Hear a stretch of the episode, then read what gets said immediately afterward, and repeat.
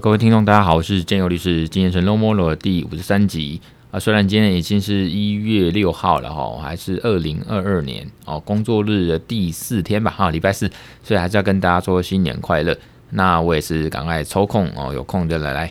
呃录个音哦。那因为再不录音哦，我们像热门节目，人家就是一一周更新两次，我一周更新一次哦，已经不算多了哈。那因为呃，我之前说过嘛，其实我的文章或者是创作的内容是会一直每周大概一周到两周都至少一篇，所以我其实会把我们呃文章的内容呃，因为基本上那个是资讯法律，那我会用成呃在方格子是订阅制，付费订阅制。那最近好像又有一些呃新的这个读者有付费订阅是，蛮开心的。啊，就跟 Podcast 一样，如果有人听哈，然后给一些回馈跟鼓励哈，其实我会有更多的这种创作的呃动力哦，那就是很开心啦。哦，有时候为了就是这个东西哈，很很踏实。那今天呢，嗯，这个除了说新年快乐以外，就是呃这个撑过了十二月啊，去年十二月就是那尤其十二月中就是人力。有一些变动嘛，吼，那又找了一些律师来协助，所以在最近从二零二二年的一月开始，其实当然新年真的比较快乐，然后除了昨天又是赶了一篇文章给一个呃会计研究月刊，哦，他们之前十二月初，去年十二月初有来邀稿，所以写了一篇元宇宙的这个法律困境，然后这讲这个知识产权呐，然后那 NFT 啦，还有这个个人资料保护啦，哦，大概是写一些东西。所以呢，呃，我会持续把一些资讯法律、网络法律的一些比较新的东西写成文章，然后在方格子做付费订阅，那也会把它变成一个声音用讲的，尽量呃免费的在这个 Podcast 哦，那大家也可以去放，呃，因为我是上架到那个 SoundOn，那其实它当然都会去在 Apple 包括 Apple Podcast 啊，Apple Podcast 都听得到，啊，其实都听得到了哈。那今天就是要讲的是什么？那个就是新闻出版品的这个数位使用权哦，这个是什么东西呢？那反正后面还很多要讲的，然后包括文章还有这个隐私权变成数位自主权，然后那 Web 三的一些啊数位人权的发展啦，还有这个数位证据把它上了区块链呐，然后还有域名跟区块链的关系啦，或域名扣押啦，吼，呃，还有这个刚才讲元宇宙的法治难题，那有大概。会讲一些资料治理的东西吧，哈，那不要不多说了，我们今天就讲这个呃新闻出版品的数位使用权。那我们会讲到这个法国跟澳洲给我们台湾的启示。当然，这个讲到这个一定会讲到呃躺在我们立法院很久的这个一个草案啊，法律草案叫做《数位通讯传播法》。这个之前也有讲过，可是因为这个法律很重要，因为它也呃。理论上是要包含很多东西，包括这个 OTT，就是像我们看 Netflix 啊这些哦，这个还有这个呃奥呃那个那个也很多啦。昨天就看了 Netflix 的这个华灯初上，反正就是 OTT 这个东西也包含在内。那还有这个很多平台经济上面的平台业者的言论自由、商业言论自由，然后这个也都是在管理。那我们之前呃上一集嘛，其实有讲到数位通讯传播法的草案，那都是要管一些呃，忘记有没有讲，我补充一下，就是包括说呃上面言论自由的管制，然后其实我们最新的这个草案就是数数位传通讯传播法，我们直接叫数数数传法好了啊，反正就是这个草案，它其实是有就过 NCC 的主管这个陈耀祥有说，其实有把。呃，国内外，你说针对这种大型的这个呃社群平台，比如脸书啦、哈 Google 啦这些，呃 YouTube 这些涵盖在内哈，就是说把它们纳入规范，因为他们比较大，比较有控制力嘛，所以我们应该也要去监管哦这些言论自由的部分哦，因为这个这个甚至及到我们宪法上的言论自由，还有一些呃整个民主法治的这个发展的一个平衡，所以呢，呃，我们其实。这个数位通讯传播法的草案要是管的非常非常的多，包括这个呃，包括我们上次讲的这个平台业者的一个法律责任，哦，包括这个呃，是不是说言论自由的这个管制审理啊，商品啊，然后我们刚才说平台其实很多嘛，平台基金下面很多嘛，有声音有社交，有这个情色的也有啊，有这个外送的也有，哦，那当然也有这种社群的也有，哦，所以是数位通讯传播法啊，这个草案就是要管这个。那么今天讲的这个是说，因为我们传统的这种数位媒体啊，包括说说呃新闻媒体，它会自己的网站，它上面有一些像苹果日报哈，它有一些新闻报道。那其实大家都呃呃就被二 B 赚走，因为二 B 它可能就把你这个就是说苹果哦日报辛辛苦苦写的数位的文章哦的报道，把它啊、连接呃复制贴上过来，然后呢就在二 B 上面哦，就是大家就可以在二 B 上面呃这个散播或者说这个分享。所以人家说二二 B 脸书它是呃最大的这个媒体或甚至是新闻媒体平台。哦，那新闻媒体它不用制造这些新闻的内容哦，可是人家就会帮他分享，所以就像这个 Uber，人家说是呃外送呃平台啊，专门搞外送，可是他没有自己的这个餐厅或者食物，哦，人家在这个平台，可是他从事外送是这样一个科技的产业，那 L B 当然也是，然后所以在媒体报道下，这个像 L B、Google 啊这种跨国的这种数位平台，他们。不用制造自己制造新闻内容，可是他利用新闻媒体业制作的这种新闻内容连结哦，赚取丰厚的广告收入嘛。大家都知道他是赚这种广告收入，哦，那早就引发呃每个国家的一个呃议论哦，这样的一个研究要怎么去管制和去处理。那我们这个刚才讲 NCC 的主主委哦陈耀祥就表示说，已经针对这种大型的数位平台，让我们起草这样的法案。去规范它，尤其今年哈，应该去年二零二一年二月，澳洲国会就通过了这个呃一个法律，叫做呃新闻媒体与数位平台强制议价法哦，就是呃简称就是新闻议价法啦。哈啊媒体议价法，然后就要求像脸书、Google 这种必须跟新闻媒体业去议价哦，就是说你呃，AB Google 你要用我新闻媒体的内容哦，可以，你要用我连接可以那。我们就来谈价格吧，哦，所以呢，呃，简单说，新闻媒体业者可以单独或集体的，像这种 AB 或 Google 这种平台呢，呃，去议价哦，因为你用了我新闻的连接啊，这样行为应该我们就要有一个授权费或报酬。换句话说，就是在法律上呢，法制上呢，有个分论的机制，然后否则，可是说这个其实也不是第一次哦。去年，呃，澳洲大概在快一年前，澳洲那边有个这样的法案。那其实呃，更之前，更之前有加拿大哦，那个美国其实都有类似的案例。那我们讲欧盟，欧盟的法国哦，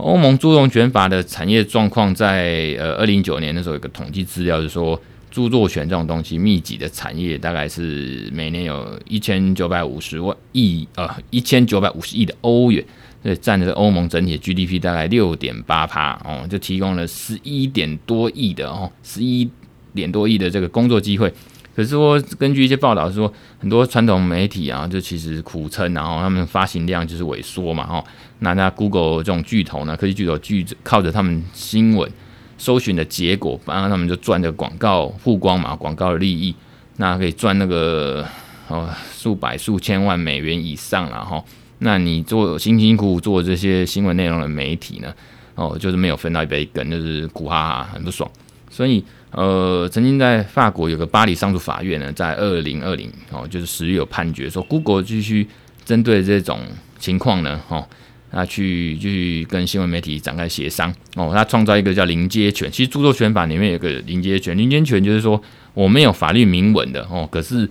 我们觉得应该有这个权利哦，譬如说，就有点像衡平法哦。美国衡平法就是美国就是呃英美法不成文国家哦，他们可能法法官讲了就算，法官照法，也就是说在不成文没有法律明文规定，可是应该有这样的权利才能维持公平正义的时候，就有一个临接权哦。那那呃这个临跟临接权，反正美呃法国他巴黎上诉法院呢就判决，他就说呃。要有一个新规定哦，这个新规的目的是确保说新闻机构它的内容如果显示在就在这个网站，包括呃搜寻引擎就是 Google 嘛，社群媒体平台就是 FB 嘛哦，那获得报酬呢，那应该有一个呃版权费哦，叫版权费。所以因为这个传统媒体业被科技网站平台侵蚀得很严重，所以他必须透过政策或法律重新做一个利益分配。然后我之前在参二零二零年十二月二号也是参与一个。台湾一个研讨会叫台欧网络著作权保护研讨会，那里面讨论到说台湾网络著作权呢，那个呃保护的法制面、执行面哦，那时候就有讨论到欧盟网络著作权法关于这个二零一九年有一个数位单一市场著作权指令哦，有俗称叫做数位版权法啦，哈，或者是叫做欧盟二零一九年著作权指令。那时候就碰到这个，那里面这个欧盟二零一九年的著作权指令呢，第十五条哦，第十五条就有说规定这个新闻出版品的数位使用权啊，当然这样的目的是达成说著作权市场的良好运行，然后还有创造一个更有选择性的这种跨境跨境线上内容利用环境。那那个指令第一条就开宗明义说，你就寻求数位环境下不同利益者的这个权衡。然后特别针对这个受保护内容的数位跟跨境使用，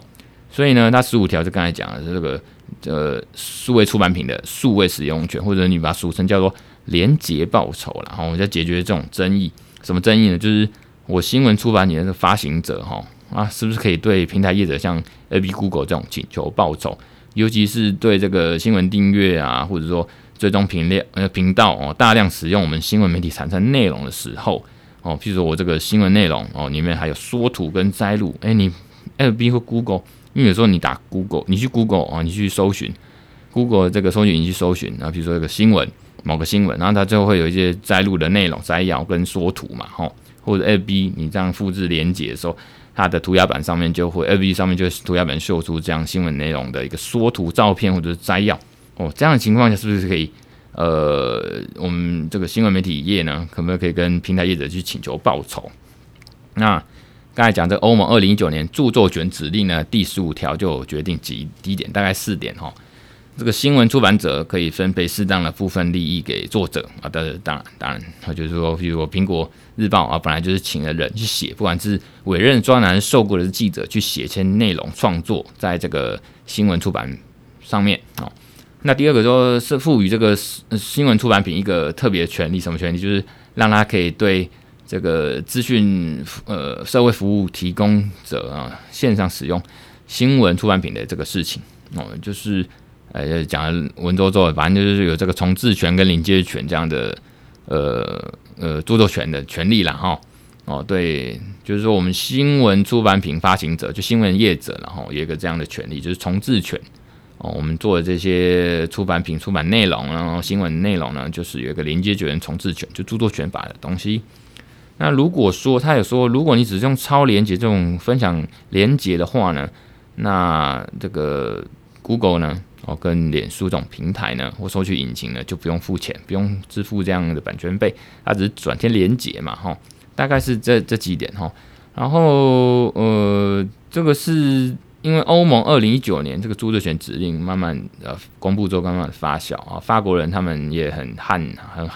捍卫他们的权利，很坚持，然后所以 Google 那时候就有就范哦，让就是说以国家跟科技巨头为主体的单位的话，就是在法国跟 Google 这样的一个那个争议就是抗争下呢，双方达成一个利益分配的平衡哦。那呃，其实著作权法它也不是说保护著作权的一个法律，它只是一个呃利益分配的一个法律啦。所以如果 Google 有使用到新闻媒体他们做的一个新闻内容而获利呢，它本来就应该呃就这个呃利益分配给这个媒体机构哦，新闻媒体。所以不管是 Google 是怎么样利用这个新闻机构的著作呢，可以看出来，Google 认为这个法国市场路很重要。它其实 Google 也衡量过了啊，就是法国市场当然很重要哦。那如果没有法法文的新闻，可能 Google 他们就丧失在这个法国的这个搜寻引擎的这个市场里面。所以现在呢，这个欧盟呢，它就用它的著作权指令呢，一致的对外哦。有时候欧盟这个经济体呢，这个区域呢，它就是呃这个有它的优势，然后它用它的政策跟法令来影响整个区域，然后扩张到全世界。好，这就是这是就是第一步嘛，哈，你。光 Google 呢，这种美国的这个跨国的这个大科技大公司，它到了这个欧盟这个市场呢，它刚开始就是呃得了便宜还卖乖嘛，就是占不到便宜，然后就刚开始免费的用了人家法国新闻媒体的资料，好再来 Google 的那个搜寻引擎上，然后还可以卖广告，然后呢，然后法国的媒体的新闻媒体呢就分不到钱，就很不爽，然后都被人家看光光，那。纵使可能有听说了啊，纵使可能有这个广告联播网的一些一些合作跟利润分配，可是其实 Google 还是占大多数的利益，所以其实还是呃所谓的网站主可能也没有这么吃香哦。总之，呃，这个东西这个法令呢，就是让利益呢可以做一个适当的分配哦。然后 Google 它也能务实的做一个应对的方案哦。啊，不然其实 Google 就是有有有草的话才有糖吃，然后法国他们就硬起来嘛，然后欧盟他们团结起来，还有法令跟政策哦，所以就让 Google 也比较能这个要去面对这样的实实现况，否则它如果 Google 很硬。他可能目前的这种搜欧盟这边搜寻，尤其法国哦，搜寻引擎市场的优势，可能就会拱手让人哦，给他竞争对手。可是大家注意，以前西班牙其实干过类似的事情，可是还是失败收场。可能就是说 Google 比较硬嘛，态度强硬，然后他直接说：“好啊，你你你西班牙，你这些新闻的哦媒体啊连接不让我放没关系，我直接撤掉移除，让你在网络上消失，让你让你估让你西班牙在我 Google 这个。”呃，搜寻引擎里面消失，网络上消失，很恐怖啦哈，就是有点像脸书啊，把你这个 ban 掉，或者说那个账号给禁止哦，你就是在脸书或者在网络世界消失了一样。所以那时候 Google 就是这么硬哦，那是西班牙失败。可是这次呢，法国的 Google 呢，呃，在法国的时候，Google 也是刚开始也是如法炮制哦，还说说这个他也拒绝去遵守这个样的欧盟的著作权指令，还说还呛下说这些媒体早是因为他。Google 这种搜寻引擎或平台，哦，有数百万名的这个浏览浏览的这个网站的访客，那你们都有获利啊，有流量就会有获利的，或有有获利可能嘛？那那时候还呛 Google 还这样强，可是现在在法国呢，Google 它就就范，那所以法国就成为第一个率先实施欧盟二零一九年著作权指令的国家，这个开着第一枪，一定后面就是这个如法炮制，然后。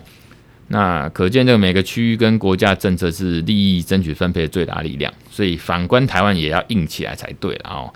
啊，因为这样才能保障说我们国家的这个新闻媒体回收内容的投资嘛。我们新闻媒体，包括我们像我这样子哦，努辛辛苦努、辛辛苦苦的努力的创作一些内容，那当然希望有些回馈嘛，有形无形的回馈嘛。哈，那也比较维护这个媒体的自由或言论自由多元发展。哦，这样才能一个生态圈，大家一起永续经营了哈。所以讲回来，刚开始讲澳洲哈，它给我们台湾什么启示？它就是推动推动这个媒体议价法，它的立法目的不是说要向我们最终端的这个使用者或者这个呃网站啊网址网站的人哈网是浏览网站的这个网友收费，不是的哈，它是要塑造一个公平的一个。呃，环境跟互动的环境跟竞争环境哈，让这个数位平台跟新闻媒体可以在这个基础上竞合哈，就一起一起去去互动了哈。嗯，背后的精神当然也有什么反垄断或者公平竞争哈，这个是各国立法讨论的一个重点。那要讲的是，就是说，数位时代里面哈，其实科技的浪潮下，那个新闻媒体业当然就是用要靠自己去力量啊，找到转型的方向。可是，其实我们政府或国家也有责任去辅佐一下啦，确保说这个市场是有竞争、呃有秩序的，没有垄断的哈。哦，那个不能放生，让我们自己去自生自灭嘛。哦。那其实，呃，去年二零二一年台湾就有跨党派哦，就是一些立委大家一起来说，啊，这个办公听会哦，我们要反垄断，我们要让新闻内容有价值有价哦，从这个角度去切入。那那些立委呢，就认为说，像脸书这种大型的数位平台，对于新闻内容必须使用者付费哦。那二零二一年八月底，NCC 也举办这样的一个会议哦，就是说数位平台跟广电新闻媒体议价的争议哦，那大家。台湾的呃公部门开始正式了哈，那我们这个有著作权著作权法的这个权威老师啊，张忠庆老师认为说，那个连接呃这个本身呢，link 哈网络连接啊，不属于著作权法所称的这个对著作权使用。哎，这句话没有错，老师讲的好，就是刚才讲的哦。所以欧盟那个二零一九年著作权指令也是这样讲哈，你如果单纯的 Google，你在 Google 上面哦，单纯放个 link 这个连接，当然是不是著作权使用就不用付费嘛哦。可是说你那数如果数位平台没有媒体的著作哈，那当然就就是不用跟媒体去议价，不用付这个版税费哦，那个版权费。那可是说在立法政策上可以想一想，如果随这种科技发展，如果著作权从这个呃，以前这种呃纸本啊、印刷啦、啊、制版这种重制权哦，扩张到对公众提供著作内容的这种公开演出啦、公开播送权啊，甚至这种像上上线啊，这种公开传传输权的这种权利，可能可能立法政策上可能是帮著作权这个领域增加一个叫连接权。哦，你只要让人家连接他他人的著作新闻内容，就是利用著作的行为，这个叫立法跟法律依据，然后这个论点我觉得也蛮不错的。那我个人是认为说，呃，从之前在看 AI 啊、专利法啦这些事情，哈，澳洲它的法律政策跟立法力是比较与众不同，比较前卫一点哦，有它可能澳洲人开疆辟土的这种呃历史背景跟血统吧，哦，那其实我还是值得叫在台湾让我们立法上可以去呃这个效法或者参考。所以，呃，实际上的立法基础当然参照我们是刚才讲的欧盟二零一九年著作权指令第十五条哦，连结报酬的规范。呃，因为他山之石嘛，我们最喜欢用人家欧美东西抄过来，呃改改看，用用看。那也可以参考刚才张东庆老师讲的这种，是不是著作权法？我们台湾就直接来增加一个，增订一个叫新闻连接权哦，反正就是呃，让我们媒体的新闻媒体业有一个权利可以吃饭哦，大家这个共生共荣哦，这或许这是根本之道。那今天呢？呃呃，莫名其妙很有效率了。我们花了大概二十分钟左右呢，就把这个今天要讲这个新闻出版品的数位使用权，或者说叫连结报酬讲完。那就这样吧。哦，我们这个我建佑律师呢，今天这个穿着哦，这个正正式讲完了，那我们讲一些废话。反正今天这个今天是穿的这个全副武装哦，西装笔挺，还有这个西装背心啊，打领带什么都有哦，徽章都有。因为什么呢？因为刚才除了刚才下午呢，我现在是傍晚录嘛，啊，礼拜四傍晚录。那刚才下午也是有会客了啊，做咨询费会客。等下呢是要去这个受邀去圆山饭店有个餐会了哦。那当然，呃，听说是政商云云集了哦，所以这个不得不这个 social 起来哦，就穿的这个比较西装笔挺哦，这样。所以现在讲话有点喘，因为这个那个没个带啊，不是那个，反正就是。领带束的是紧紧的哦，这个西装笔挺呢，坐在这个呃房间，就是这个呃办公室里面这么录音也其实蛮怪的，我就不太习惯，因为我比较喜欢穿轻松一点嘛哦，所以是这样哦。今天就是有机会来拍张帅照，然后放到这个脸书还是哪里哦，还是就是分享一下。那好吧，那呃这祝大家二零二二年哦也是新年快乐，然后事事平安，重点是要这个平安顺利呀哦，疫情那个。比较稳定啊，最近那个 Omicron 啊，就 Omicron 就是在台湾有本土案例，整个也快要哑开，希望台湾还是能维持这个奇迹然后继续的这个归零归零啊，加零加零哦。那祝台湾平安，祝大家健康哦，快乐哦。其实今天是这样啦，王摸肉今天五十三集哈，五十三集就讲到这边啊，还是祝大家平安，拜拜。